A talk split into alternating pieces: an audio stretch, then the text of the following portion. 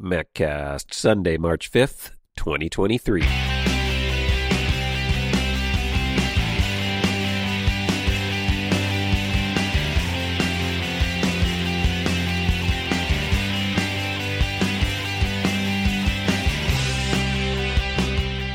Hey, Mac Geeks, it's time for your MacCast, the show for Mac Geeks by Mac Geeks. I'm Adam, and this is the show where we discuss all things Macintosh. How you doing? Welcome back to the show. Hope you are having a great day. Things are going okay here, although I learned a valuable lesson about living in the Midwest in winter, and that is do not leave your heater off in your office or your studio, as it were. Uh, yeah, during the during the weekend when you're when you're away, you might come out to a very very cold room. Yes, it's a little chilly here in the MacCast studios. I won't be making that mistake again. But hey, we got an episode to do. We're going to sit down and talk about all things Apple, Macintosh, hints, tips, tricks, all the goings ons in the Apple and Mac community. It should be fun. A uh, little bit lighter on the news this time of year. Yeah, not a ton of stuff going on. Got kind of a a lot of little odds and ends this week, I think, in terms of the news. There's some things going on with iPad Pro. We've got little bits of international news. We've got kind of what I'm calling the odds and ends of iPhone news, what's coming up for this year's iPhone, a little bit about next year's iPhone. We have a little bit of Mac uh, information to share with you and that sort of stuff. And then it's been light from the community this week. Uh, not a lot of you writing in with questions or comments or or or much. So really, for feedback, we're going to try and answer a question about uh, displays, and that'll probably round out this episode of the MacCast. So it might be a little bit shorter than normal, but still, we should have a good time. And before we jump into everything, I do want to take a quick moment and thank a show sponsor. And our sponsor is Kolide, and they have some big news. If you're an Okta user, they can get your entire fleet to 100% compliance. How? If a device isn't compliant, the user can't log into your cloud apps until they've fixed the problem. It's that simple. Kolide patches one of the major holes in zero trust architecture, and that's device compliance. Without Kolide, IT struggles to solve basic problems like keeping everyone's OS and browser up to date. Unsecured devices are logging into your company's apps because there's nothing to stop them. Kolide is the only device trust solution that enforces compliance as part of authentication and it's built to work seamlessly with Okta. The moment Kolide's agents detect a problem, it alerts the user and gives them instructions to fix it. If they don't fix the problem within a set time, they're blocked. Kolide's method means fewer support tickets, less frustration, and most importantly, 100% fleet compliance. Visit kolide.com slash MacCast to learn more or book a demo. That's K O L I D E dot com slash MacCast. And a big thank you to Kolide for their support of the show. Looks like iPad Pro pricing might be going up a little bit this year, at least if you believe the Korean website, the Elec. Why? They say that Apple is talking with both Samsung and LG Display about new panels for 11.1 inch and 13 inch iPad Pros, OLED panels this time around. Apple moving to OLED, according to them, this year. But Apple has, as you might imagine, some pretty stringent requirements about how those L- OLEDs rather should perform, or how those OLEDs should perform versus LCDs. And a lot of the stuff they're asking for is apparently not something that's been common in panels of this size. According to the report, Apple wants panels with two emission layers instead of one like they currently have in iPhone displays.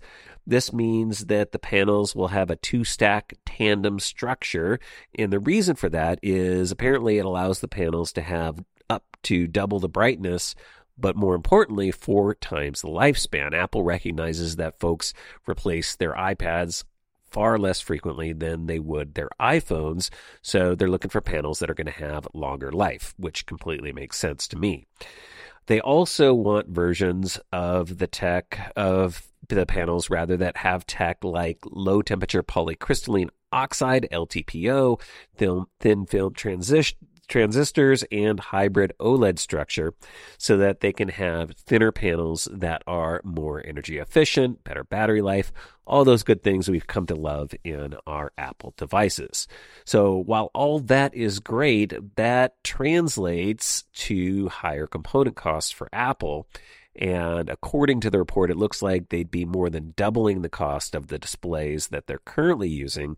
And it's believed at least some of that cost would be passed on to consumers. So if you're budgeting for a new iPad Pro this year, you might want to sock away a little bit of extra cash just in case those prices do go up. Uh, there's obviously no guarantee. We have to wait till Apple actually makes an announcement, but it is looking like we could have a little price increase on iPad Pro models this year. Some good news for those of you who are fans of the iPhone SE. It looks like it might not quite be dead yet. Uh, that's despite what analyst Ming Chi Kuo said a few months ago, although it's going to get a little bit of a design change and probably not in the way that most people who like the iPhone SE are going to be completely happy with. Ming Chi Kuo says that uh, now Apple is planning an update for the iPhone SE, although they're going to go big. Uh, he thinks that Apple is working on a 6.1 inch version of the iPhone SE, says it's going to be very similar to the current standard iPhone 14 with an OLED display, but interestingly, an Apple designed 5G modem. We know that Apple has been working on their own modems for iPhones. Uh, sounds like this might be the model that they experiment with their own designs in. He did not give any time frame, but it likely wouldn't be happening until sometime next year, so in 2024. The modem thing is really interesting because, as you know, we've been hearing reports that Apple has been struggling with that modem. I think we talked about the fact that they might not be out until 2025, so 2024 would be a little bit sooner. And more indications that that might be happening are coming from Qualcomm's CEO, who said recently that Apple has not approached them to discuss modem orders for 2024, and he does think Apple might be moving to their own modems that year. So Apple could be closer than some of the other reports have previously indicated, and it's sounding like maybe they'll start with the iPhone SE. I think if they do that, I would put the time frame of launch of an updated iPhone SE to be earlier in the year in 2024, probably in sometime in the first quarter. Pure speculation on my part, but just kind of lining up the tarot cards as it were. That's what I think is going to be happening. So, some little bit of news on uh, iPads and iPhones there for you. Now, we also have a few bits, as I mentioned, of international news. In iOS 16.4 beta, the new beta that came out for HomePod, it seems like Apple has enabled Hebrew language for Siri. So that means they could potentially be having a pending release of the HomePod in Israel. So Apple continuing to expand, HomePod into more and more countries. Israel might be one of the next locations. Apple also announced an expansion of its Silicon, Silicon Design Center in Munich, Germany. The company said that they're going to be making another $1 billion euro investment to design and construct a new state-of-the-art research facility that their R&D teams could use to further their chip design efforts. So Apple wanting to press further and further with their chip designs. You know, the modems we were just talking about is a good example of that. And they're willing to lay down some cash, it sounds like, to continue to expand. So I think they have a multi building, uh, multi facility over there in Munich, and they are making plans to completely expand that. And then Apple continues to roll out its revamped Maps application. It's now available in Finland, Norway, and Sweden. Uh, the new maps provide a lot more detail, improved navigation, custom designed 3D models for popular landmarks, also immersive turn by turn walking directions that include augmented reality and a bunch more. The revamped apps or the revamped maps, excuse me, are very, very nice. Uh, so it's good to see them continuing to roll that out in more locations. They're also bringing look around to those countries. I am a huge fan of look around. I just wish it was rolled out in more areas. It's mostly in larger cities. So if you happen to be in a larger city in Finland, Norway, or Sweden, you might be able to actually check that out now and uh, get get a look at your town through Apple's look around. Um, so check that out. And uh, that's some of the latest international news from this week. As I mentioned at the top of the show, we also kind of have a bevy of iPhone odds and ends this week. Uh, it's in various little tidbits, so we'll kind of run through those. Uh, we are pretty sure that the iPhone 15s at this point are going to be ditching the lightning cable for USB C. Now we're getting more reports that USB C accessories might still need to be certified with Apple through their Made for iPhone program. A lot of people have mixed opinions about made for iPhone. Apple builds in chips to their certified cables that have to be tested and certified by Apple. The idea there is they're going to be more reliable. Uh, they're going to provide more consistency in terms of support for things like fast charging and faster data transfers. And so, what we're hearing in these reports is that we're going to continue to see those device not supported messages for uncertified cables, and they may not work as well. They might have uh, reduced transfer rates or lower rates in terms of charging. So you're still going to have to rely on MFI cables. Yes, they tend to be a little bit more expensive. And again, a lot of people feel like Apple shouldn't be doing that, especially in the move to more traditional or standardized USB cables. But uh, it doesn't surprise me, frankly, that uh, they're going to want to keep that MFI program around. They get some money for that, you know. So, like, every little bit helps, and you know, if it brings better reliability, more consistency to our devices, I think ultimately for a lot of consumers that is a uh, a good trade off. But love to know your opinion on that. If you do have an opinion, shoot me an email or send me an audio comment. Maccast at gmail.com. One of Apple's display suppliers, BOE, is reportedly making 6.1 inch panels for the new iPhone 15 models and seems to be, according to reports, struggling to meet some of Apple's specs. Specifically, it sounds like they're having trouble with the tolerances for light leakage around the pill and hole cutouts for the cameras. And why this is important you may remember uh, we talked about on the last episode of the MacCast that Dynamic Island should be coming to all of the iPhone models this year. And so having light leak in that area would be a problem for the Dynamic Island display. Uh, because Apple expands that out with you know deep rich blacks, and you're going to want that to totally match up. So BOE apparently struggling with that. That means they might get fewer display orders this year. I think the report even mentioned they could lose the first round of display orders while they try to work out those issues, and then they'd be providing basically replacement displays uh, for repairs and that sort of thing. We have predictions this week from industry experts via DigiTimes. They're saying that the iPhone 15 Pro could trigger significant upgrade numbers from existing iPhone owners. They believe that the new updated A17 processor using the new TSMC 3 nanometer technology is something that consumers are going to get really excited about. Uh, you know, you think about better performance and a new chip. Those chips are going to be limited to just the Pro models. We've talked about a lot of what Apple's doing in terms of uh, trying to push consumers more and more to, toward those higher end Pro models. And having the A17 processor might be one of those things that happens this year. Uh, they're thinking that's going to ultimately drive sales. And uh, the good news is the new process should bring 35% better power efficiency to the new chip. So that could translate into, again, longer battery life. I think that's more the key point that consumers might go after. Uh, performance, it'll be interesting to see how much that improves. Generally, we see about mm, anything between 10 and 20% year over year. And I would expect that with this new processor.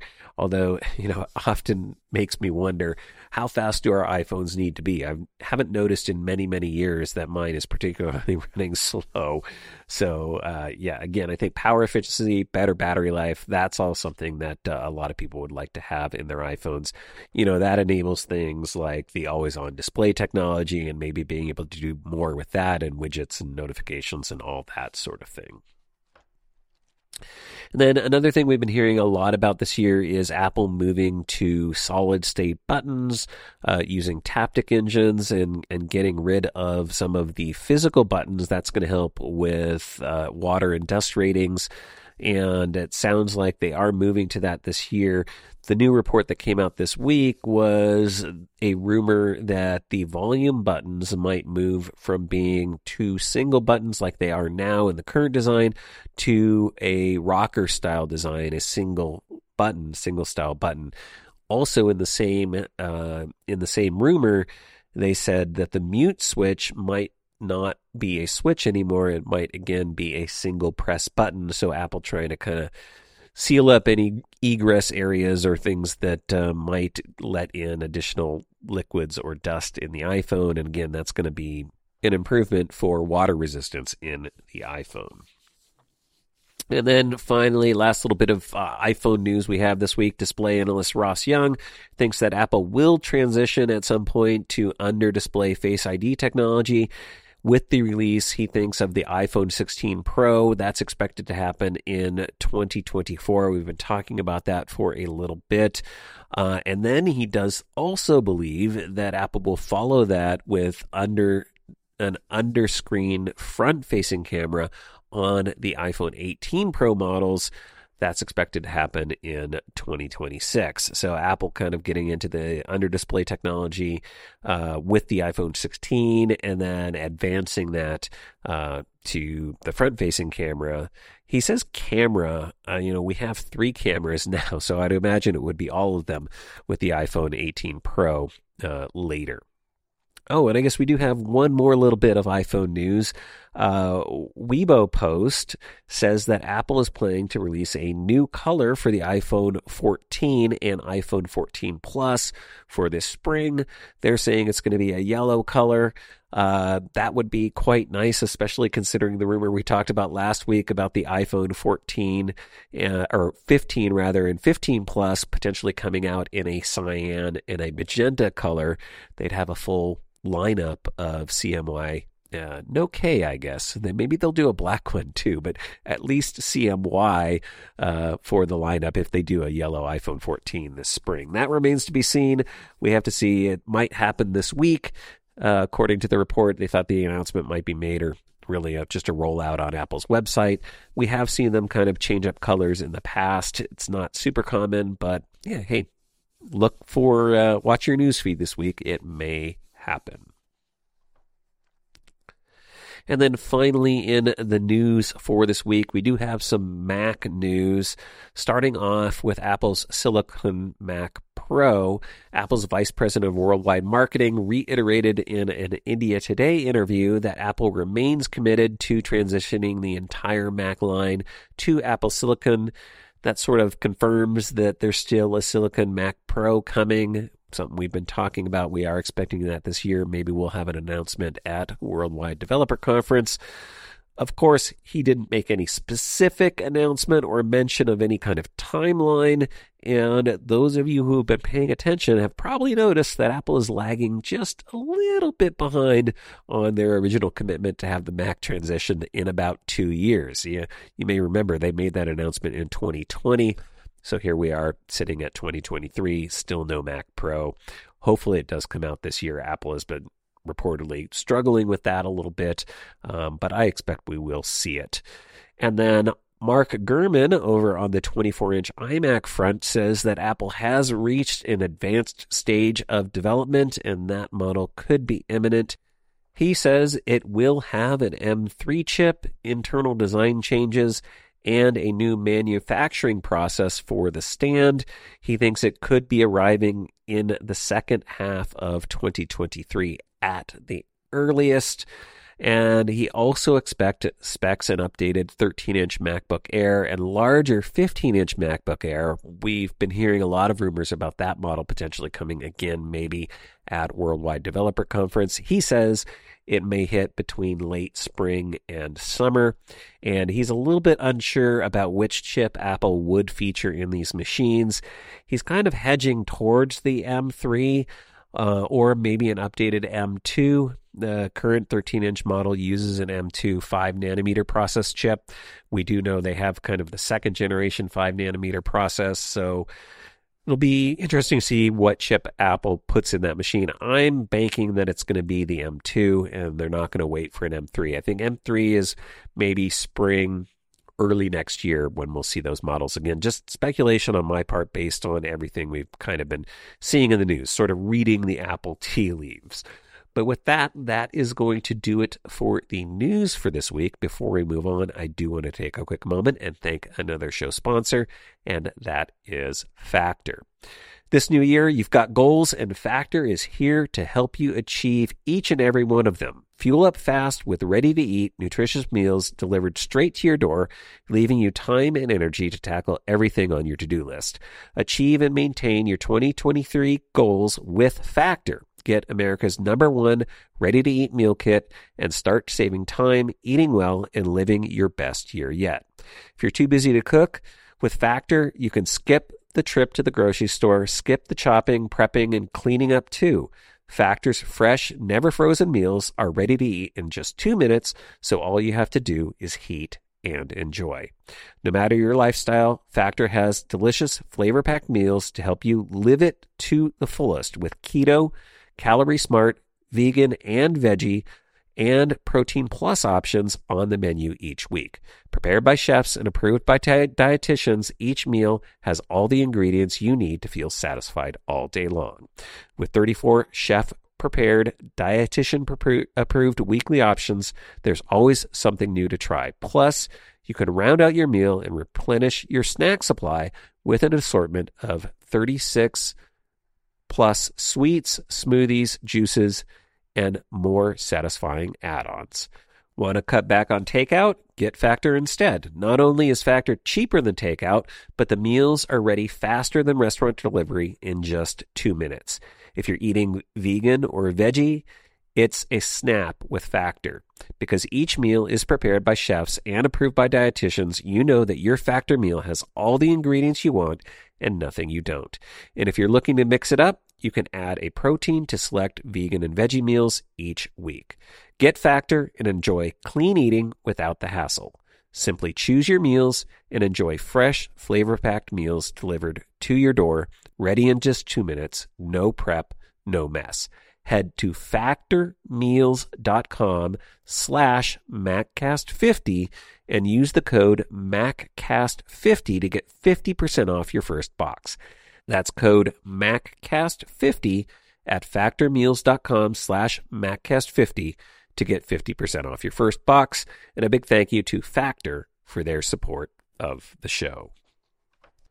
So, as I mentioned at the top of the show, not a lot of uh, community feedback this week, but I did get one question from listener David who said he's finally upgrading an aging 2010 iMac and getting a brand new M2 Mac Mini. First of all, congratulations, David. That is a nice upgrade, nice machine, and probably well deserved after what, 12, thir- almost 13 years with an iMac. I'm constantly amazed at how long lasting uh, Macs are. Uh, they continue to just perform and perform for a long, long time. I've often had machines five, six, seven, years, even longer. I don't know if I've ever had one completely. Well, I take that back. I do have a uh, an original Core Duo Mac Mini that I'm still using on my network uh, to be a storage device. So I guess yeah, they stick around for a really really long time. But yep, well deserved upgrade.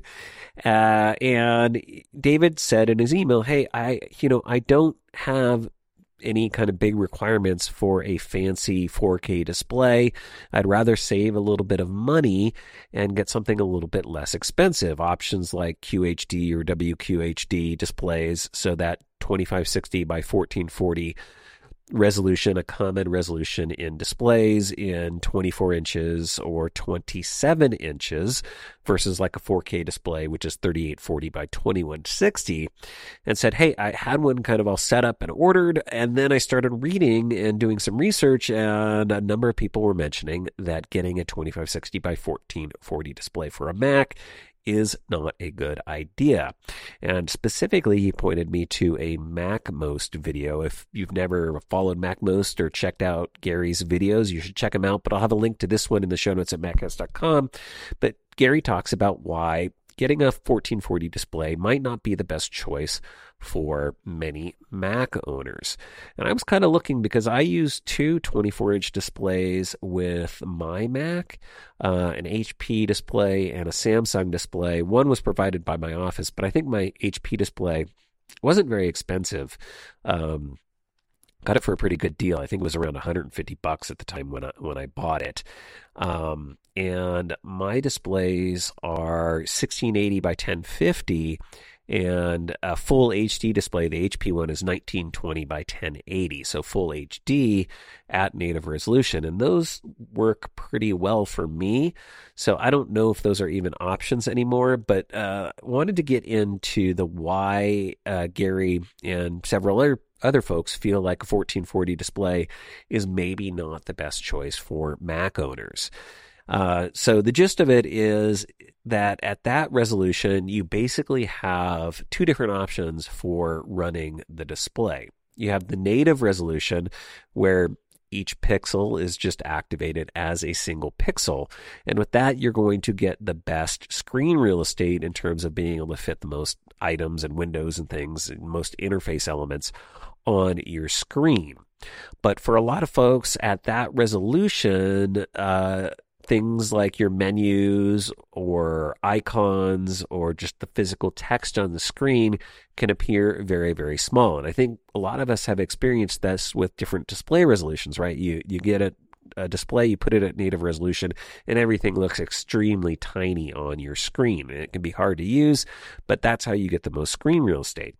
Now Macs and Mac OS generally want to set up and use screens as what's called high DPI, uh, marketing term Retina, right? And what happens here is Apple will take a physical pixel, one physical pixel, and convert that into a single virtual pixel. And generally, they want to do it at a four to one ratio. So you take four pixels, uh, specific pixels and you make that a single pixel in terms of the actual resolution of the display. So with a 2560 by 1440 display, in high DPI mode, your resolution effectively becomes 1280 by 720. And this ends up being good for readability but as you can see by that resolution, you're sacrificing a lot of screen real estate, right? Everything's getting a lot larger. It's easier to read.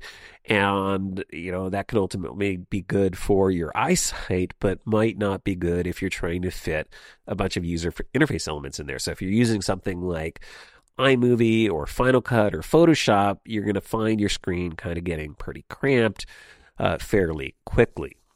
And so the argument for at least a 4K display goes that that is better because at high DPI it splits the difference and you get the best of both worlds. You get a 1920 by 1080 resolution and the same screen real estate. So I would argue another way to go is you could go like I have it and get a native 1920 by 1080 resolution display and run it at native resolution. Again, not going to get the kind of screen real estate you might get with, say, a 5K display, but you could save some money uh, and uh, have that sort of thing going on. And so I think a lot of this really comes down to personal preferences in a lot of instances, your budget, how much you want to spend. And I definitely understand the argument that's being made here. Again, I haven't shopped displays a lot recently, so I don't know all the options that are out there, but it does bring up this great conversation that I thought we could have in the community about what kinds of displays people are using, what the trade-offs are maybe versus budget and uh, you know what goes into the buying decisions when you're buying a, a display especially for a setup like a Mac mini right? Where most folks buying Mac Minis are trying to save a little bit of cash. Maybe you're reusing a display you already have, and uh, you know how do you go about that? Uh, another thing that I think was interesting that Gary brought up in his video, and I tend to agree with this as well, is a lot of Macs either have support for it or you can get adapters for it to do HDMI displays. And that's nice because it's nice and convenient. We're familiar with that connector with our televisions and stuff like that. But I personally have not had a lot of great experience in hooking up my displays via HDMI. I prefer to use Mini DisplayPort or Thunderbolt or whatever the native connection would be um, because your USB C or your Thunderbolt connectors support DisplayPort natively over that connector. And when you connect a display via uh, DisplayPort or DVI or some other technology other than HDMI, HDMI rather, you tend to get more options in terms of the screen settings and resolutions and refresh rates and, and that sort of thing. So I've always had better experience. I've always felt like displays running on HDMI tend to be a little bit uh, fuzzier, not as sharp for me for some reason. Again, all of this tending to be personal preference. I know a lot of people that hook up displays via HDMI and are perfectly happy with uh, that setup. But just another consideration when you're looking at displays and how you might connect them and the availability of connection ports on your on your Mac, or if you're looking at, say, uh, putting in a dock, something like that. All of these things go into the consideration of what you might spend, what you might uh, what you might buy. Now, 4K displays have come down in price, I think, but I think they still run in about that $300 range, and we're talking US prices here. Um, and I think you can get a, a 24 or a 27 inch non 4K display for about half that. So, again, you may be willing to make some trade offs to save the cash. Um, and then, of course, you do often have options within the settings in Mac OS you can go into the display settings and play around with the options. I did notice uh, I had not pulled up before this email came in, not pulled up the display settings in Mac OS Ventura yet. Apple has definitely changed uh, how the settings work there. A common issue, uh, I think, prior to Mac OS Ventura is when you would select your display resolutions for a lot of displays, it would only give you a few options, and then you had kind of this uh, hierarchy of you can have larger text or more space. Um, and Apple would kind of divide up the virtual pixels or do some things in software to kind of give you more options, but you never were able to pick specific resolutions or specific refresh rates. You couldn't get really granular in terms of the settings. And to solve that, there are a lot of great third party apps out there, uh, things like SwitchResX or BetterDisplay, and those would give you more display options. I was looking at Mac OS Ventura and I'm noticing with my displays, it gives me a set of, of kind of default resolutions. And then there's also now a show all resolutions option that opens up and gives me a bunch more uh, display resolutions that I can run my displays at. There's also settings for refresh rate, although those may or may not be available depending upon uh, what kind of display you have. Um, but you might play around with uh, different resolutions, different settings if you have a display where you're trying to get more screen real estate. I have found that when you go to the non native resolutions or resolutions that are not equally divisible, i.e., like a 4 to 1 ratio or a 2 to 1 ratio of your pixels.